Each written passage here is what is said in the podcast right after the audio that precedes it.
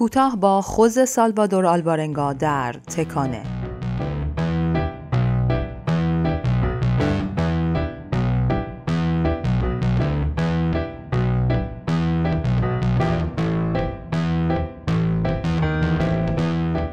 فکر می‌کنید چند روز روی دریا توی قایق هفت متری تنهای تنها و بدون هیچ تجهیزاتی دووم میارید من از گرسنگی رنج میبردم از تشنگی و از تنهایی زیاد.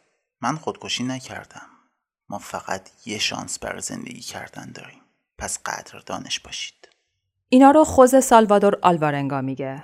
کسی که 438 روز رو قایق کوچیک ماهیگیریش رو آبهای اقیانوس آرام بدون مطلقا هیچ تجهیزاتی زنده موند و بعد از حدود چهارده ماه دوازده هزار و پونصد کیلومتر دورتر از سواحل جنوب مکزیک تونست شنهای ساحل رو دوباره لمس کنه. دروغی در کار نیست. آزمایش های مختلف علمی درستی حرفش رو تایید کردن. تست دروغ سنجی و همینطور مطالعات جریان های بادی و آبی و اقیانوسی و همه اینها درستی حرفش رو صد درصد ثابت کردن. بله. میل به زندگی برتر از هر چیز دیگه ای تو دنیاست. می‌خواید داستان این مرد السالوادوری رو بشنوید؟ با ما همراه باشید.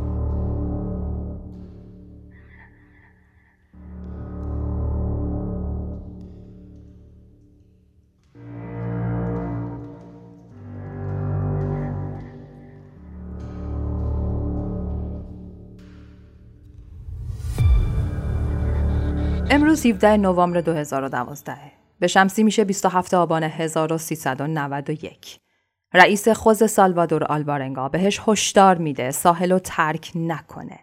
طوفانی در راه. اما خوزه و دوست 24 سالش بساتشون رو جمع می‌کنن و می‌زنن به دریا تا کوسه شکار کنن. یه یه روزی ماهی می‌گیرن. تورشون هنوز تو دریاست و ماهی ها دارن توش وول می‌خورن. هوا خیلی گرمه. اما چیزی که خوزه می‌بینه خیلی عظیمه. یه طوفان وحشتناک به سمت قایقشون داره میاد.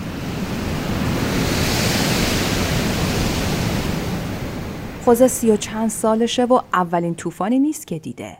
اما این با همشون فرق داره. تجربه خوزه میگه دریا جای موندن نیست. تناب تو رو پاره می‌کنه. همه ماهی ها رو ول می‌کنه تو دریا و در جا موتور رو روشن می‌کنه که بره سمت ساحل. اما نه بعضی موقع درست همون وقت که باید بشه نمیشه. موتور درست کار نمی‌کنه. حالا طوفان و رعد و برق بهشون رسیده. تمام وسایل رو میریزن تو دریا. رادیویی تماس می‌گیره با رئیسش تو ساحل. رئیس میگه مختصاتتو بگو. نه. امروز رو دور بد افتادن. جی پی اس کار نمی‌کنه. رادیو از کار افتاده و حالا همه چیز طوفانی پیش میره. پنج روز مداوم خوزه و کردوبا با طوفان دست و پنجه نرم می‌کنن و قایق هفت مترشون همینطور به دل اقیانوس کشیده میشه. آسمون که صاف میشه اونقدر از ساحل دور شدن که هیچ راهی واسه برگشت ندارن. دیگه نه پارو دارن نه لنگر نه وسیله ماهیگیری نه آب و نه غذا. اما باید زنده بمونن. خوزه دستاشو می‌ذاره تو آب و وقتی یه ماهی رد میشه انگشتا و ناخوناشو می‌کنه تو گوشت ماهی. یه شکارچی ماهر شده. پرنده هایی رو که رو قایق میشینن با دست می‌گیره. حتی به عروس دریایی نه نمیگن. گلوشون میسوزه اما حداقل یه چیزیه که میشه خوردش. آب خوردن از اینم سخت داره. به جاش خون لاک پشت می‌خورن و حتی ادرار خودشون. تا روز چهاردهم که بالاخره بارون می‌گیره و یه سیستمی درست می‌کنن واسه جمع کردن آب بارون بطری خالی آب هم از رو اقیانوس می‌گیرن تا بارون توش جمع کنن و اینا همه رو هم باید جیره بندی کنن. یه بارم یه بسته پلاستیکی پر هویج و کلم می‌گیرن که براشون غنیمته. هرچی رو آب اقیانوس می‌بینن می‌کشن تو قایق. به هیچی نه نمیگن. یه بار دیگه یه بطری شیر رو از رو آب می‌گیرن که تاریخ انقضاش هم رد شده بود اما میخورنش. یه دفعه هم یه آدامس پیدا می‌کنن و اونقدر ریز ریز میخورنش که تا چند روز زیافتشون بتونه دووم داشته باشه. اونا چند روز اول منتظر عملیات نجات میمونن اما به خاطر طوفان چند روز عملیات نجات به کل کنسل شده. انگار که همه فکر کردن اونا دیگه بر نمیگردن. سه ماه میگذره و خبری نمیشه. کردوبا شرایط تاب نمیاره دیگه لب به چیزی نمی‌زنه و تلاشی هم نمی‌کنه و اینطوری ذره ذره میمیره خوزه از ترس تنهایی جسدشو واسه شیش روز تو قایق نگه میداره و باهاش صحبت می‌کنه. وقتی بعد شیش روز جسد رو میندازه تو آب احساس می‌کنه تنهای تنها شده. هیچ کس نیست. اونه و یه اقیانوس که تا چشم کار می‌کنه آبه. به سرش می‌زنه که خودکشی کنه.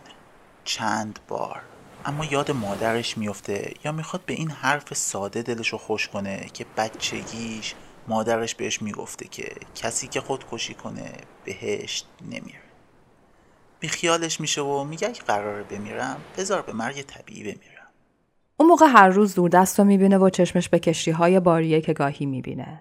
بیست باری اونا رو از دور می‌بینه اما کسی متوجهش نمیشه.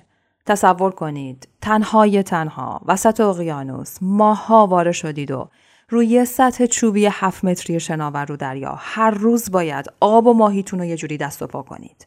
حالا یه کشتی از دور ها رد بشه و نبینه شما رو. چه حالی میشید؟ خوزه از انتظار دست برمیداره اما از زندگی نه. برای اینکه دیوونه نشه یه زندگی دومی واسه خودش ترتیب میده.